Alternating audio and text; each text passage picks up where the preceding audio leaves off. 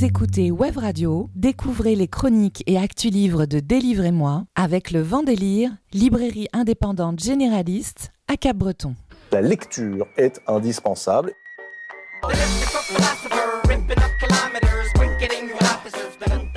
Délivrez-moi les coups de cœur livres de Web Radio, présentés par Blanche, Alexandre, Antoine et Élise, tous les jeudis à 17h, rediffusion le dimanche à 11h. Je vais vous lire quelque chose et vous me direz ce que vous en pensez. Salut, salut, bienvenue à tous dans Délivrez-moi les coups de cœur livres de Web Radio. Je m'appelle Élise et j'ai le plaisir de vous présenter cette émission en compagnie d'Antoine et Alexandre. Bonjour messieurs. Bonjour. Salut Elise. De nouvelles pistes de lecture aujourd'hui, euh, donc avec les chroniques d'Alexandre et Antoine. Alexandre, tu as choisi de nous recommander la lecture de Apparition dans le ciel de Berlin-Est. C'est Mhm. signé Jeff Loveness et Lisandro Esteren, Mhm. traduit par Laurent Kessy pour les éditions 404 Comics. Antoine, quant à toi, tu nous parles du roman mythique La Horde du Contrevent d'Alain Damasio en poche, qui existe en poche aux éditions Folio. À 12,90€. Toi, t'aimes bien t'attaquer à des monstres en fait. Hein. Ouais, bah, je, je, je lis pas autant que j'aimerais. Et du coup, euh, quand je viens ici, j'essaye de parler des, des trucs qui m'ont vraiment marqué. Pas là pour euh, plaisanter quand Voilà, même. exactement. En tout cas, ça représente deux nouvelles pistes de lecture pour vous, chers auditeurs, et pourquoi pas deux idées de cadeaux pour la fête des pères ce dimanche, plutôt qu'une énième paire de chaussettes, un t-shirt ou, euh, ou un, Un de- collier de pâtes. un de- un collier de pâtes, c'est plutôt pour les mamans. Dessous de verre en épingle à linge. C'est pas mal pour Ah, les papas. c'est pas mal Ouais. ça. C'est vrai. Donc voilà, pensez à offrir des livres et si votre papa n'est ni BD euh, ni euh, science-fiction, vous pourrez avoir euh, d'autres idées de livres à offrir en fin d'émission avec l'agenda des rencontres littéraires à vivre dans le sud des Landes et au Pays Basque. C'est pas mal un livre dédicacé aussi à C'est offrir. quand même cool. Allez, on va démarrer tout de suite avec toi, euh, Alexandre. Donc, euh, apparition dans le ciel de Berlin-Est de Jeff Loveness et Lisandro Esteren. On t'écoute. Alors nous sommes en 1973, il fait nuit, la lumière orangée des lampadaires éclaire les ruelles de Berlin. Un homme en impair allume une cigarette, on comprend qu'il va aider des gens à passer le mur pour se rendre euh, à l'ouest, mais tout dérape, une patrouille les prend en chasse, ceux qui ont passé le mur se font tirer dessus, l'homme en impair essaye de fuir sans se faire prendre, et c'est à ce moment qu'une lueur bleu-rosé traverse le ciel à basse altitude, comme une étoile filante ou une météorite vu la taille. Ni une ni deux, l'homme en impair profite de la diversion tombée du ciel pour disparaître dans le noir. Cet homme, il s'appelle Ehring, il est agent double américain infiltré du côté est du mur de Berlin. Suite à l'étrange apparition de cette lueur dans le ciel, on va lui donner pour mission de rapporter des renseignements sur ce phénomène. Alors, est-ce que c'est une, une nouvelle arme en phase de test Une entité extraterrestre récupérée par les soviétiques? Toutes les suppositions sont étudiées. On est en pleine guerre froide. Sa position va lui permettre d'infiltrer le bunker dans lequel tout va nous être révélé en même temps que le personnage principal. Enfin, tout. Vous verrez bien, le mystère reste entier.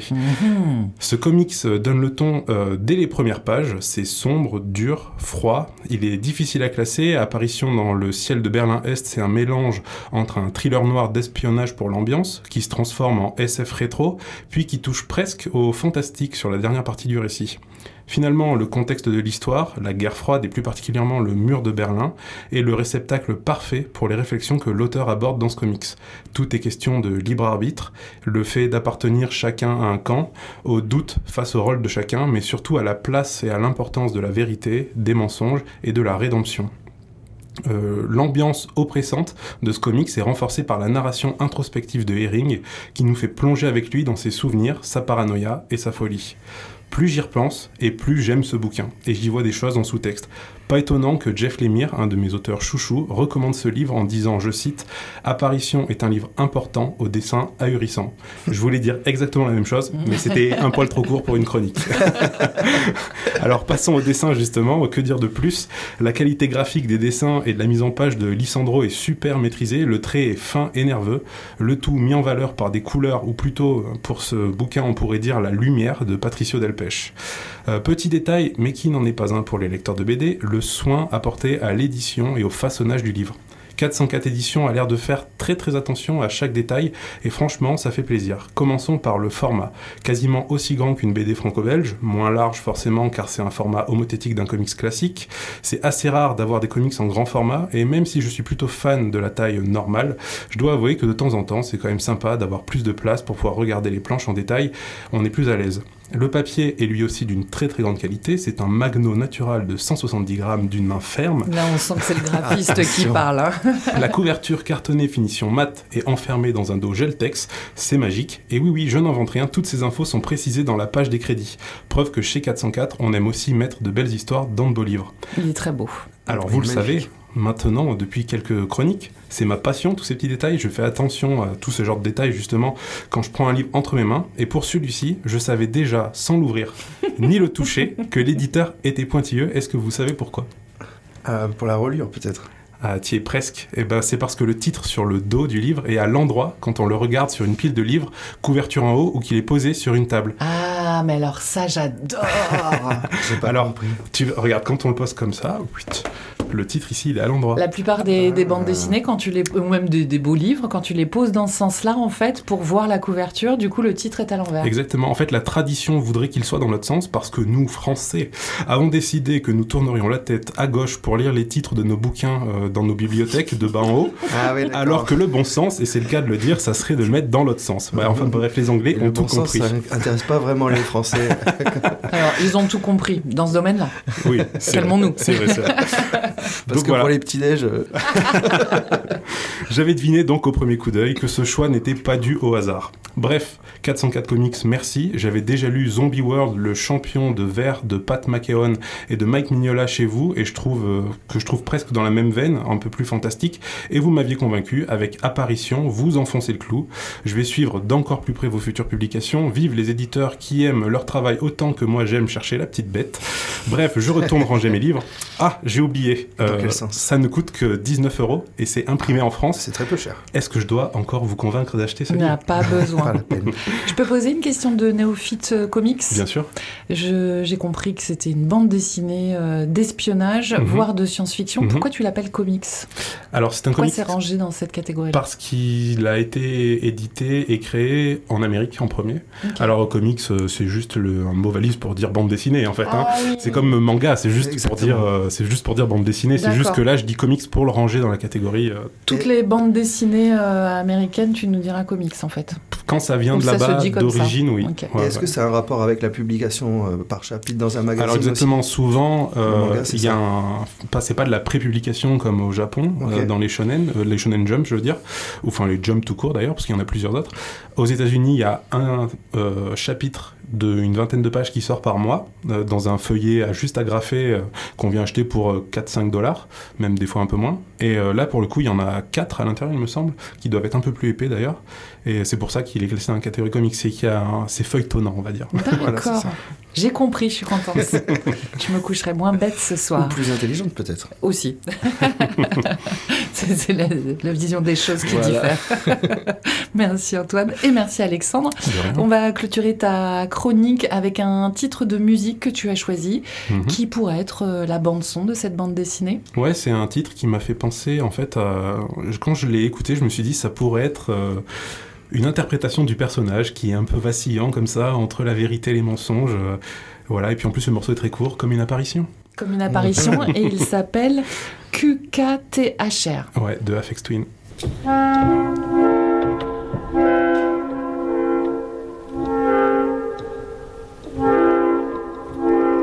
Bye.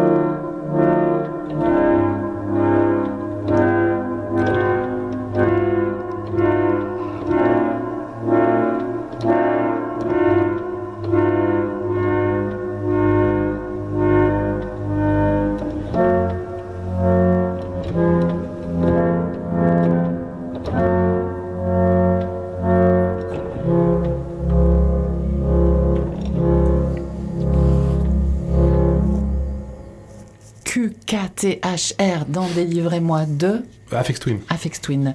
C'est la programmation musicale de Blanche dans Délivrez-moi. D'Alexandre. Alexandre, je dis quoi De Blanche, Blanche. par habitude. Pourtant, il est habillé en noir. Désolée. Donc d'Alexandre, euh, BO du, comics que tu viens de nous recommander, Apparition dans le ciel de Berlin-Est, signé euh, Jeff Loveness et Lissandro Eteren, traduit par Laurent Kessy pour les éditions 404 Comics. On va passer à ton coup de cœur, Antoine. Tu as choisi cette semaine La Horde du Contrevent d'Alain Damasio, et vous pouvez le trouver dans tous les bons libraires en poche chez Folio.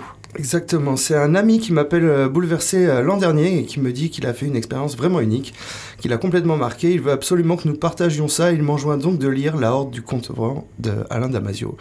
Je suis intrigué par cet appel un peu surréaliste et je décide, comme très souvent dans ma vie, de faire confiance à mes amis. Ah, ça c'est mon réveil.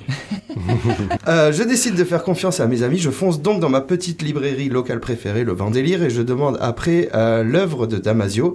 Nico me regarde donc avec un petit sourire en coin et me dit Tu ne connais pas Damasio Euh, Non, réponds-je, et je sens dans ses yeux la jalousie et en même temps la sincère joie que l'on peut ressentir devant quelqu'un qui s'apprête à vivre pour la première fois une expérience unique qui nous a nous-mêmes que marqué et qui on a déjà vécu nous.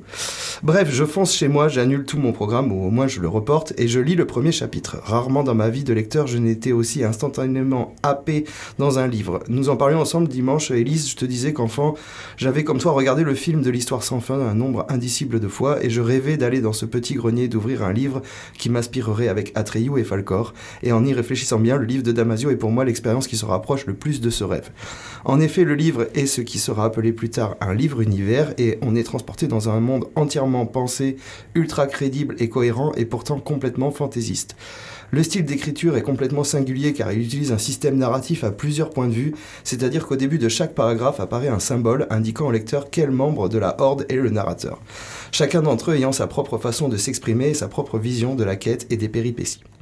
Parlons-en un peu de cette quête d'ailleurs, je vais vous lire ce petit paragraphe qui résumera beaucoup mieux la trame de l'histoire.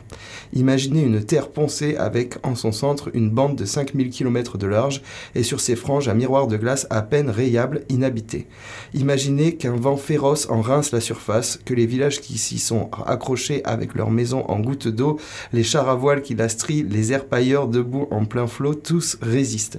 Imaginez qu'en extrême aval ait été formé un bloc d'élite d'une vingtaine d'enfants, à remonter au cran, rafale en gueule, leur vie durant le vent jusqu'à sa source, à ce jour jamais atteindre l'extrême amont.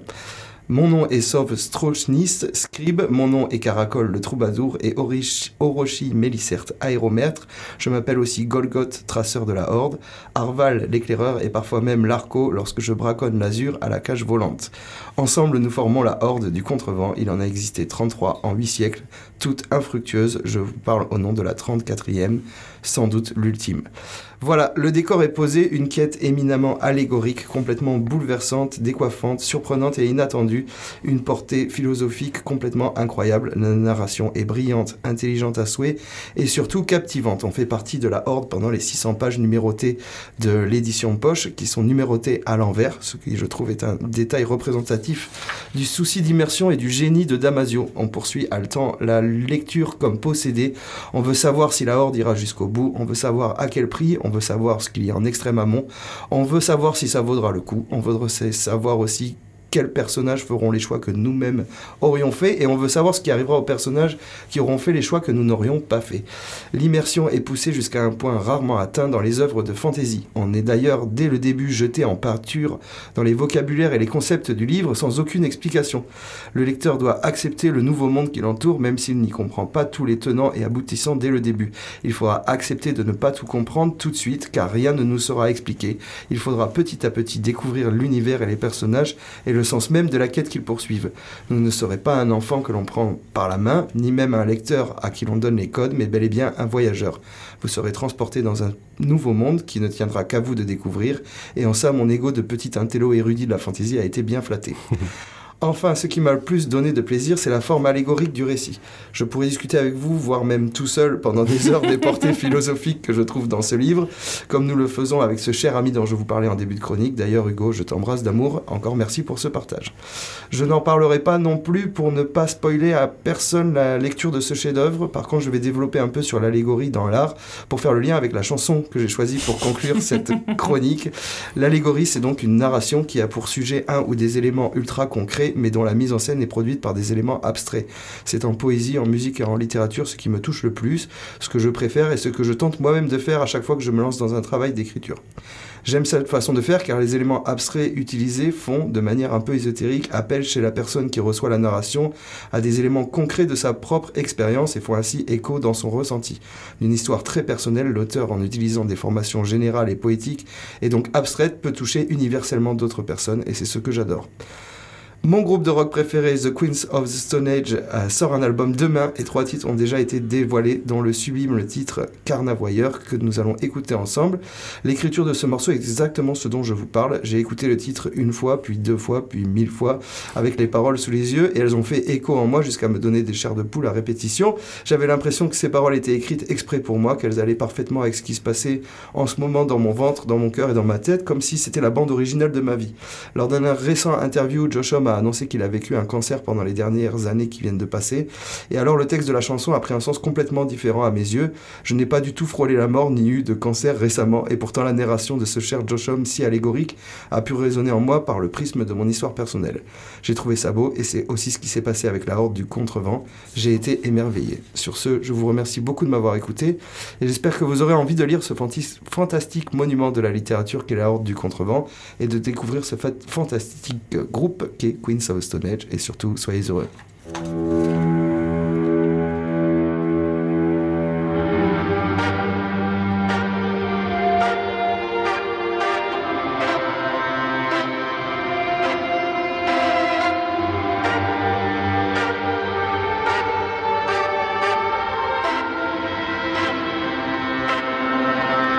Nothing,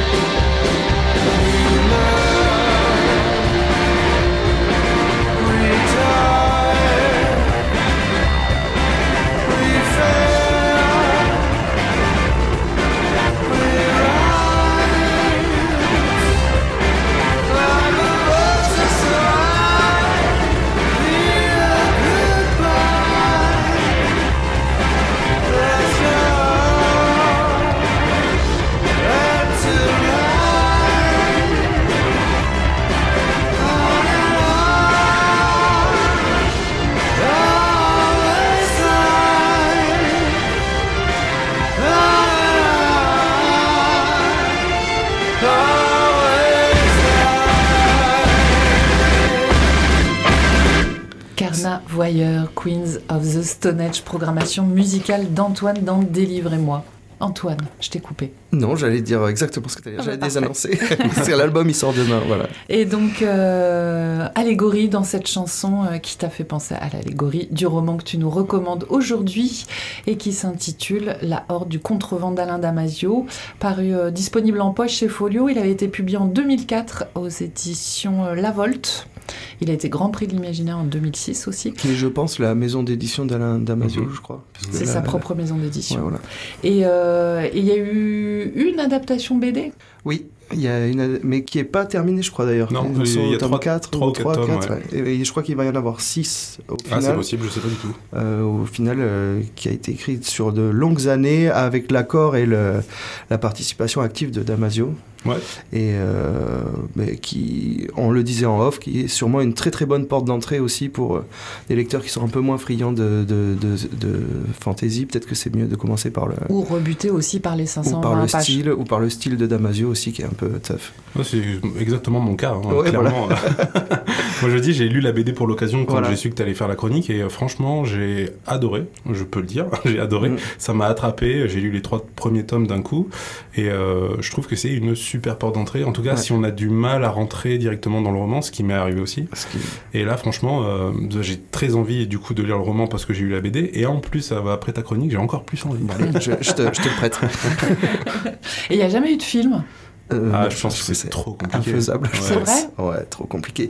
Il y a beaucoup de télépathie et le- l'élément principal du monde dans lequel euh, évoluent les personnages, c'est le vent qui a plusieurs formes, mais qui du coup serait complètement Très impossible difficile En à- à- animé, peut-être, ça serait En faisable. animé peut-être. À Miyazaki. voir. Ouais. On lance des pistes, hein, Allez, après, allez. euh, les artistes, faites-vous plaisir. bon, allez, on termine cette émission par un agenda des rencontres littéraires.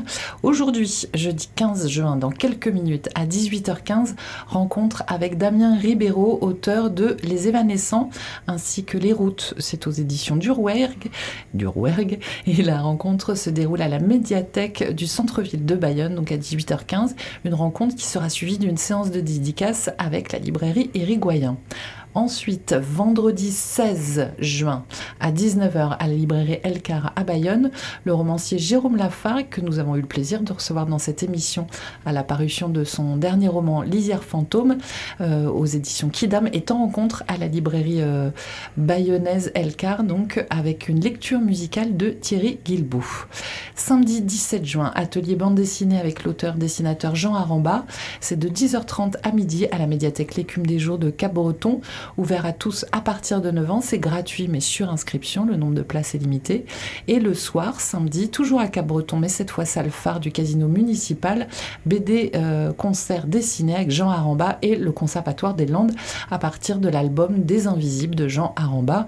Donc euh, mise en musique par les élèves du Conservatoire des Landes et les résidents du foyer L'Estanque de Souston. Et pendant ce temps-là, Jean Aramba illustrera en direct sur écran géant durant le concert. Voilà pour euh, ce samedi. Samedi aussi, euh, voyage autour du monde en poésie. C'est à la librairie de la rue en Pente à Bayonne avec euh, le poète Carlos Dorim. Féru de poésie, il présentera des auteurs, leur monde et lira des poèmes avec des intermèdes musicaux. Également ce week-end, pourquoi ne pas aller passer une journée dans le joli village de Guétari? Si cette idée vous séduit, vous pourrez en plus aller au festival littérature Les Belles Pages qui se déroule samedi 17 et dimanche 18 juin avec de belles rencontres, des conférences, beaucoup, beaucoup, beaucoup d'auteurs présents, notamment euh, Pierre Adrian, Christian Artigot, euh, je ne vais pas tous vous les citer, sont trop nombreux, Frédéric Bébédé, qui est un habitué euh, du festival, Dominique Bonnat de l'Académie française, il y a également Sabine Goussoub, concours des lycéens 2022, euh, il y a Maria Larea, prix du premier roman 2022, ainsi que Delphine Sobabert ou encore euh, Voilà, tout le programme des conférences et tables rondes est sur la page Facebook euh, du festival Les Belles Pages. Ensuite, mardi 20 juin, de 18h à 20h à la médiathèque L'écume des jours à Cap-Breton, groupe de lecture Expression Livre pour euh, échanger sur vos derniers coups de cœur et découvrir ceux des autres. C'est gratuit sur réservation. Ensuite, on vous en a déjà parlé, Alain Gardinier et Renaud Garetta, auteurs et dessinateurs de la bande dessinée bande dessinée Hippie Surf Satori sont en tournée de rencontres et dédicaces pour présenter cette BD qui retrace le surf de la côte basque aux États-Unis à l'aube des 70s.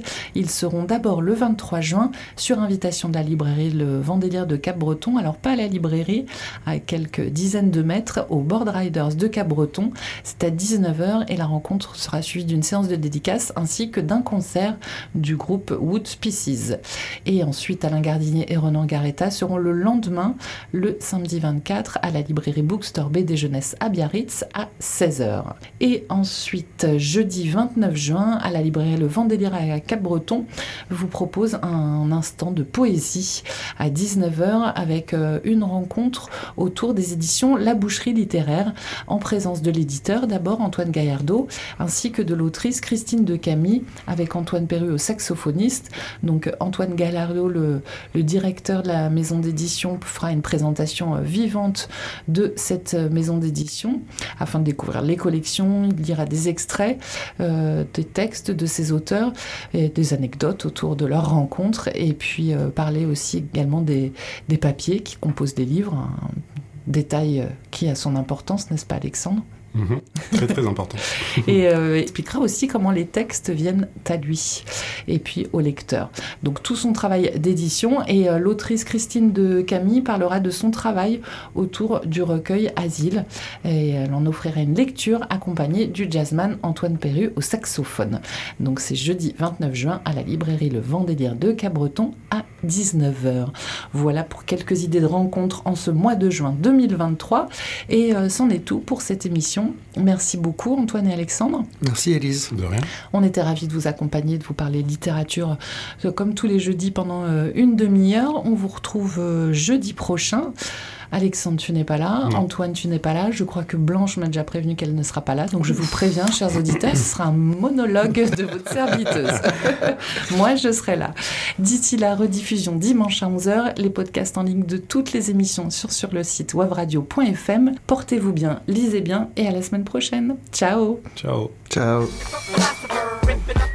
C'était Délivrez-moi avec le vent délire, librairie indépendante généraliste à Cap-Breton. Rediffusion dimanche à 11h, prochain rendez-vous jeudi à 17h.